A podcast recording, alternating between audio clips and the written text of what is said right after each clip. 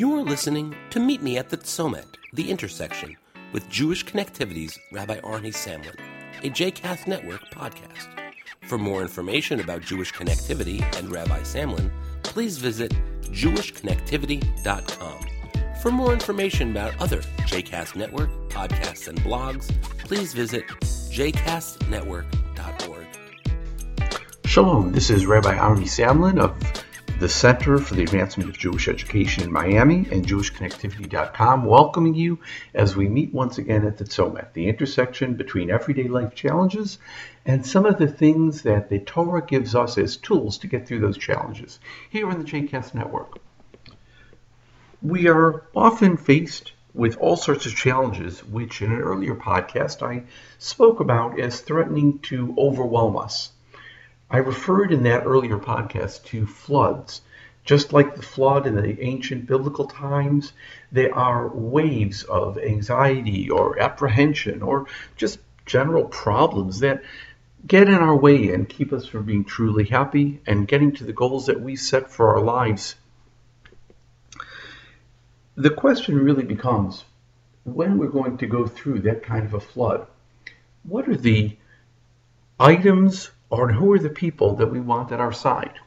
Now, I remember back as a teenager in youth groups and other activities where we would be confronted with the question of if you were alone on a desert island, what would you take with you? Sometimes the question was, what books would you take? Sometimes it was, what music would you take? Sometimes it was, who would be the people you would want with you? But always that same question of if you were stranded on a desert island. So, in the time of the flood, Noah is confronted with much the same thing. What should he take with him on this journey that's going to take him through a terrible flood that will destroy everything he's ever known so that he can get to the other side and begin life and civilization once again? The Torah tells us that he took the following his family, which included his children, their, the in laws, as it were, his wife, and two or seven of different types of animals, depending on what types of animals and which version of the biblical story you happen to be looking at at the moment. It's an interesting choice. It deals with family as a family that can be of support and also with the people who are going to repopulate the earth. And it deals with the whole question of the sustainability of our environment as he takes all of the living things that existed before and tries to assure their continuity in the new world that's going to arise.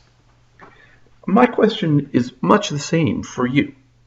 If you were about to go through the greatest challenge of your life, or even some of the smaller challenges, what would be the things that you would want to take with? What are the physical items? And who are the physical beings, be they human or animal, that you would want with you, and why? I think it's not only a question of doing this as an intellectual exercise. The fact is that the people or items that you would want at your side going through this adventure and coming out the other side with you, those are the same people and items and things that probably matter the most to you. And yet the question is do you truly invest enough time in those same items or people or things. As you go through your week, think about what those people, animals, items, things are, and try to find ways to invest a little more time and energy in them. Think about it, and be sure to leave your comments as always on the Facebook page of JCast Network or on the Twitter feed of Jewish Connective. Get through your flood, come out the other side with the things that are important to you, and then get out there and make great things happen. Until the next time, shalom.